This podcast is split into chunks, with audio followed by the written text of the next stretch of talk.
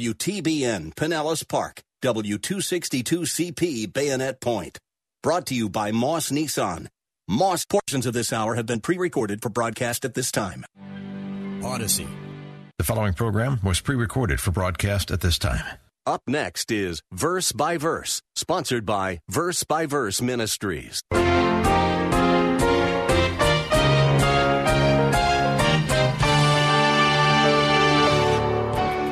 An understanding of hallowed be your name rests upon two words. Two words, hallowed and name. If we understand what Jesus meant by those two words, fitting them together in this phrase, not only will you know what Jesus was talking about concerning, concerning this phrase, but I guarantee you, you'll find your prayer life revolutionized.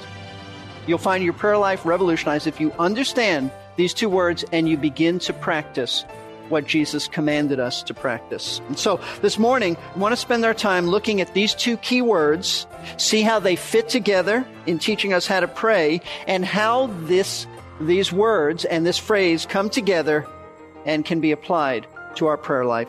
Welcome to Verse by Verse with Pastor Teacher Steve Kreloff of Lakeside Community Chapel in Clearwater, Florida. You may have surmised from Pastor Steve's opening statement that we are studying the Lord's Prayer today.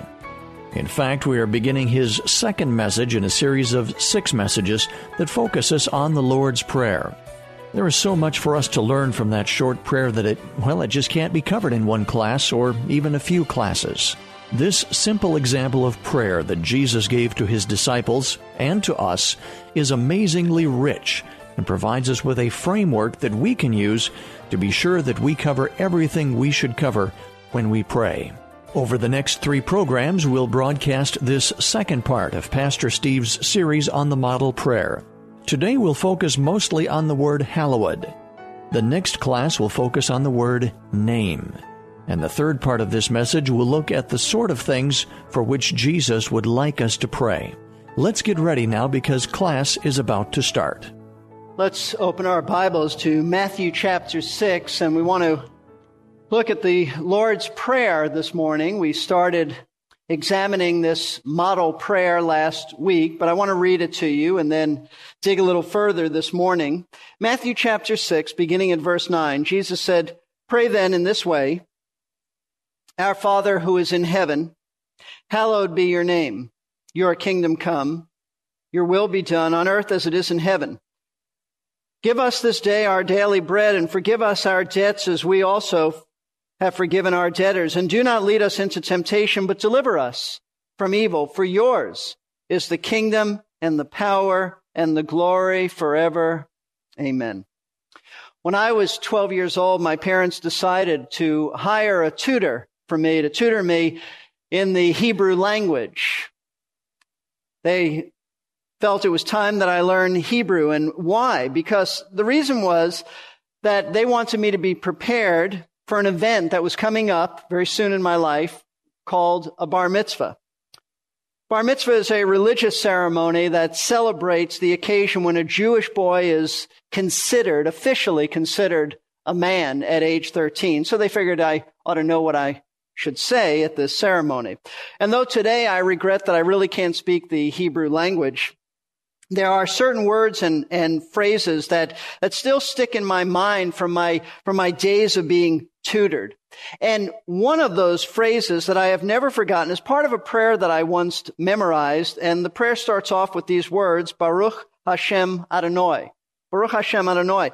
That particular Hebrew phrase, it's a very common phrase. Baruch Hashem Adonai is often found in the prayers of, of pious Jewish people, uh, both ancient and, and contemporary, not secular Jews, but pious Jews.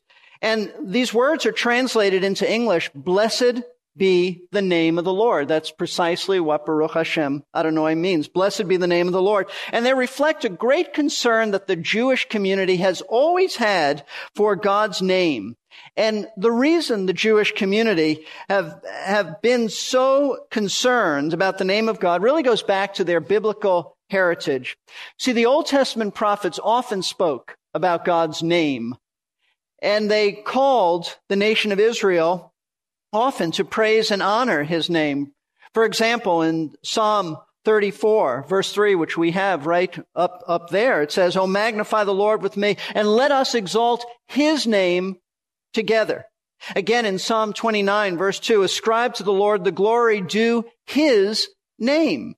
Psalm 103, verse 1, bless the Lord, O my soul, and all that is within me. Bless his holy name. If you were to look at a concordance and just look up the word name, you'd see so much of that listed there concerning the name of God.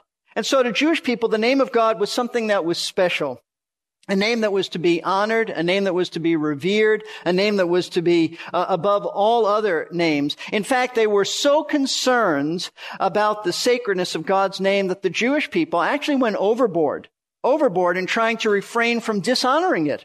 In their zeal to revere God's name and to avoid desecrating it by taking his name in vain, which is what we're, we're warned against in the Ten Commandments, they, they actually took the primary name of God in the Old Testament, which is Yahweh or Jehovah, and they just refused to pronounce it. Starting at about, and we're, we're not quite sure when exactly to date it, but probably about 300 BC, the Jewish people decided why take the risk of taking his name in vain? Why take the risk of, of dishonoring it? We just won't say it. And that precious name, Yahweh or Jehovah, which is mentioned, I might add, about 7,000 times in the Old Testament, and it means I am that I am or I am the self-existent one, the Jewish people just stopped using it. That precious name, they stopped using it. And they began to substitute other biblical names for God in its place, such as Elohim and Adonai. And this fear of, of improperly using God's name continues even to this day. I, I, remember a few years ago getting a note from a religious uh, relative of mine, an Orthodox Jewish woman who sent me a note. And in that note, she purposely, when she wrote God, she purposely took out the O. It was G dash D. And it all goes back to this very concept. She didn't want to risk misusing his name. Now, this passion amongst the Jewish people for God's name forms the background of the first petition Jesus mentioned in the Lord's Prayer. Matthew 6, 9 says this, Pray then in this way, Our Father who is in heaven, hallowed be your name. Now, as we discovered last week, the Lord's Prayer was given by Jesus as a model prayer for his disciples. And here's the flow of the passage. Having already told his followers how not to pray, don't pray like religious hypocrites who pray in front of people in order to get their applause and people would think they're, they're spiritual. And don't pray like the, the theologically ignorant pagans who think that God will hear them if they just hassle him enough with, with mindless repetition. Don't, don't do that. So the question is, now that I know how I shouldn't pray, how should I pray? Having told us what not to do, what do we do? How do we pray? And the answer to that is the Lord's Prayer. The Lord's Prayer is given as a model to us to teach us how to pray. Remember, we said this last week, the disciples did not ask, and this is found in Luke's gospel, they did not say, Lord, teach us a prayer to recite. They said, teach us to pray. They were not asking for a prayer to recite verbatim. As I told you last week, if, if that was the case, this would take about 10 seconds maybe less, 10 seconds to just say that that's not a prayer life. And so the Lord was, was really giving a model for us to, to use. Not, as I said, word for word, but we are, as we examine this prayer, what we're looking for, folks, are essential core truths of each phrase and each petition so that we can learn these principles and then we incorporate them into our prayers by expressing them in our own words to fit our own unique set of circumstances. And so last week, as we began our study of the Lord's Prayer, we spent our time looking at the opening phrase, which is very important, our Father who is in heaven. And we said at that point that there are certain key truths about God that we ought to know. This is the God that we pray to. And it seems to me the thought here is that before Jesus ever instructs us on how to petition God, he first tells us about the God we are petitioning. And we learned three truths about God last week. This is the God we speak to. First of all, we learn that, that he is a father to those who have believed on his son, the Lord Jesus Christ. Not the father to everyone, but he is the father, a father to those who have trusted Christ as Savior. And what that means is, and the thought here is, is not that He's an aloof Father who hardly has time for us. He's a loving Father.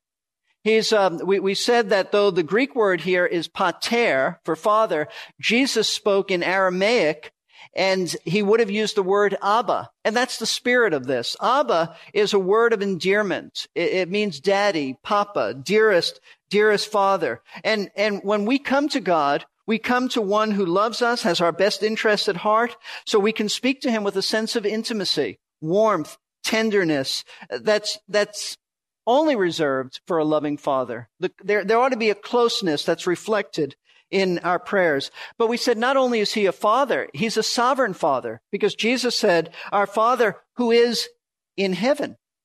That's not talking primarily about where he's located, his headquarters. That's talking about the fact that he's in the heavens exalted over everything else. He's sovereign.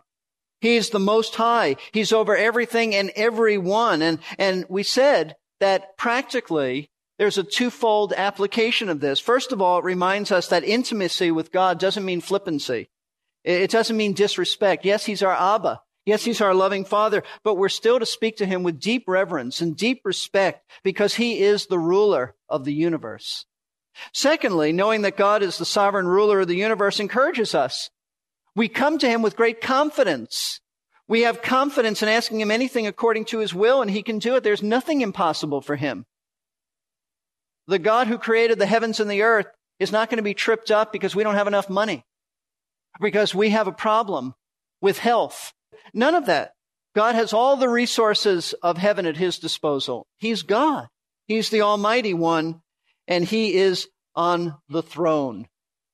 There's also a third truth that we looked at, which is very critical. Jesus identified the Father as our Father. He's our father, which means that, that he's not only my father, he's not only your father, he's our father.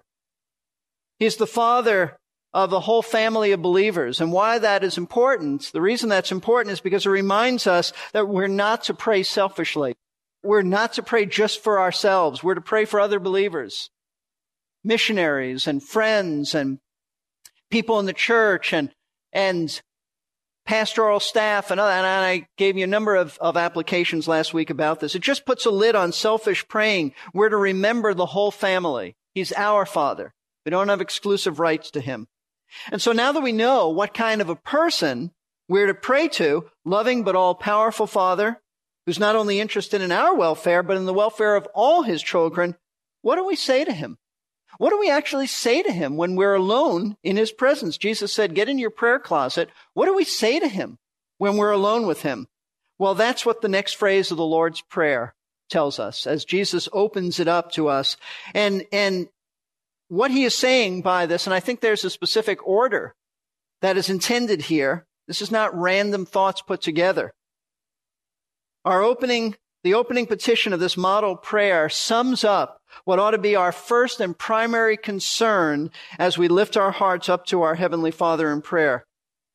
What Jesus is teaching in this opening phrase is the foundation petition upon which all the other petitions are built. It's summed up in the words, Hallowed be your name. Now I realize that most of us are very familiar with with this phrase, especially if you've been raised going to church, who who who really doesn't know if you've hung around a Bible believing church for any amount of time, who who hasn't heard of the expression "Hallowed be your name." But familiarity and understanding are two different things. I'm convinced that most people don't understand what this phrase means, so they may have heard it thousands of times. And and and lending to that is because it, it sounds a bit archaic. Hardly anyone uses the word hallowed today unless they speak in Old King James language, and there are a few, but but most people don't talk like that. Hallowed is is an archaic word. It's it sounds outdated because it is. But though this word may be ancient, the phrase is highly relevant and highly significant that it that it sets in, and it actually sets the tone for the rest of the Lord's prayer. The, an understanding of hallowed be your name rests upon two words. Two words, hallowed and name. If we understand what Jesus meant by those two words, fitting them together in this phrase, not only will you know what Jesus was talking about concerning concerning this phrase, but I guarantee you, you'll find your prayer life revolutionized.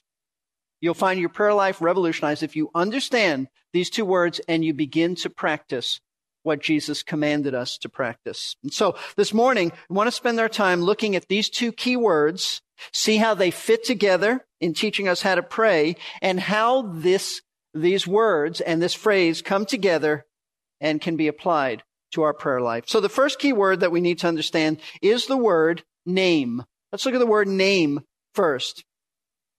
Though today names are mere labels, mere labels to distinguish one person from another. In, in biblical times, uh, a name was, was rather significant. The ancient worlds of the Bible, uh, in that world, names described either someone's present makeup and character or what the parents hoped and thought the child would become in the, in the future. You can easily see this in the way that, that God named people and revealed it in his word. For example, we read in Genesis that God called the first man Adam or Adam because Adam, uh, that, that word means earth. This is a description of the man. It's also his name, but it's a description of the man because he was made from the dust of the earth. So God called him what he was. It described him. It named him. You also likewise see that God called the patriarch of the Jewish people Abraham. Abraham, that word Abraham means the father of many nations. Because that described what Abraham was to become in the future as God would fulfill his, fulfill his promise to the patriarch to give him many, many descendants. In the New Testament, we see the Lord changing the name of one of Christ's disciples, Simon, into Peter. That, that word Peter means rock or or stone because God was going to transform this man from a vacillating, impulsive, rash individual up and down, rushing into things he had no idea what he was talking about. He was going to transform him into a firm, unwavering person. This man became the first Rocky. He's Rocky. Rock-like character. That's what he's saying. That's why his name is the rock. He's the stone because that's the way he he was to become, his character. So based on the many examples that, that God himself gave in the scriptures about how he named people, the, the Jewish people understand this concept that a name was more than a label. And I might add that, uh, that if you look, if you are, are read up on the Puritans, the Puritans did this too. That's why you find Puritan uh, people with names like hope and charity and faith. They, they gave them those names. And sometimes they were, sounded a little strange to us uh, other names like that because they, it was given to a child with a desire the child would grow up to be like this. I mean, you might find the name amongst the, the Puritans like integrity. Where would they come up with? Because they hoped that their child would grow up to have integrity. Things like that. Well, that's all taken from, from this, this concept. A name described someone's character, revealed what they were really like or what they what someone hoped they would become. And nowhere was this more evident than when it came to the name of God. The Bible reveals about 200 names for God. Not, not one, not two, about 200 names. And each of those names indicates a different facet of his nature. That's, there, there are whole books, folks, written on the names of God.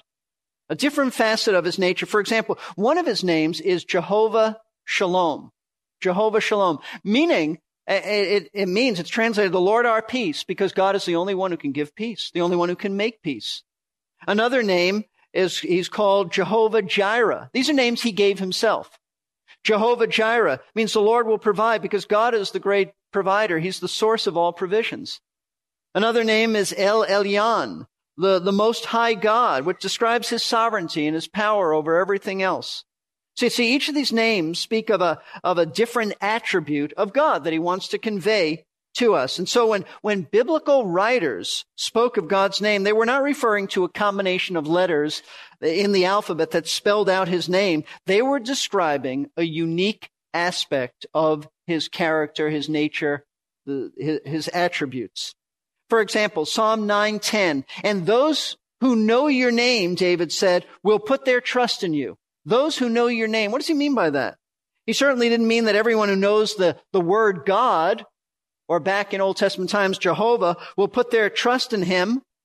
That's not what he means at all. He means that those who know what God is like, that he's faithful, gracious, sovereign, righteous, compassionate, loving, etc. They, they will put their trust in him. He could have very easily said, and those who know what you're like will put your, will put their trust in you. But he said it, those who know your name, because the name stands for what God is like. Again, David said in Psalm 20 verse 7, some boast in chariots, some in horses, but we will boast in the name of the Lord our God. Doesn't mean that in time of trouble we should we should remember a mere title by which God is, is called, but rather that in time of trouble, when others put their, their faith in human devices, back then it would be military things like chariots and horses. We don't do that. We put our trust in God, whose name reflects all that he is, the sovereign, faithful, powerful one to deliver his people from trouble. So, according to Hebrew thinking, God's name spoke of his character, his nature, all that he revealed himself to be. That's what the name means. Now, it's in light of that truth, and Christ's Jewish audience listening to him give the Sermon on the Mount certainly would have picked up on this and understood this. This was their whole background. It's in light of that truth that Jesus explained that the first consideration when we pray should not be ourselves, not be our needs, but should be God himself what his name reflects. They should, they should, and we should specifically concern ourselves about him, what his name, meaning who he is, that his name would be hallowed. That's what Jesus was saying. The first thing that we ought to concern ourselves with in praying is that God, who's revealed himself by his name, would be hallowed. In other words, before ever thinking about ourselves, our first consideration in, in coming to God should be that he be treated as the hallow one, that he be treated as hallowed. And that brings us to our second key word.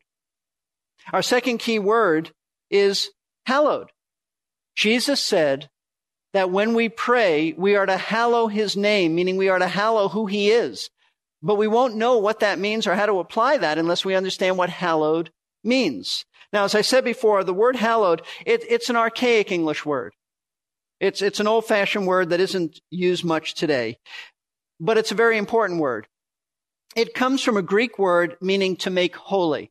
That's what the word means, to make holy. And the basic thought behind the phrase to hallow is to treat as holy, to honor, to reverence, to respect.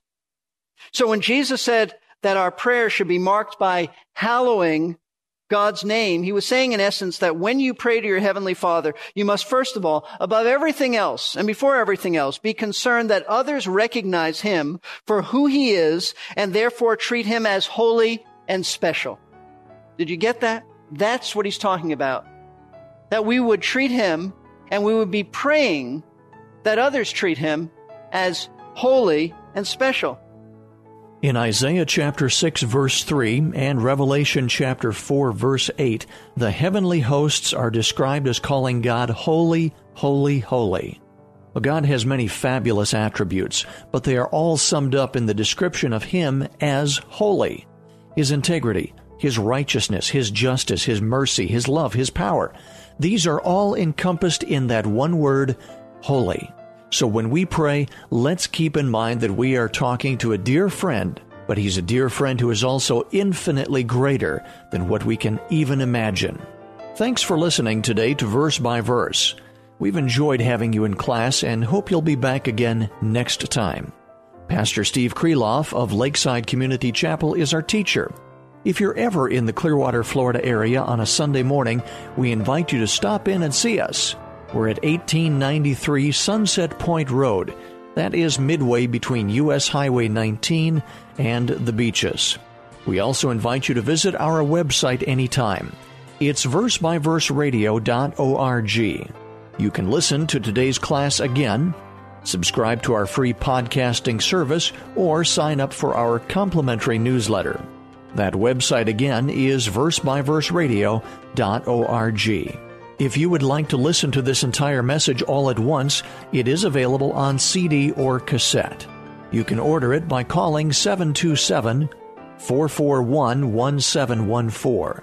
Leave your name and a phone number, and we'll return your call during weekday office hours. That number again is 727 441 1714. Verse by Verse Ministries is a faith ministry that depends on the prayers and gifts of interested listeners who have first been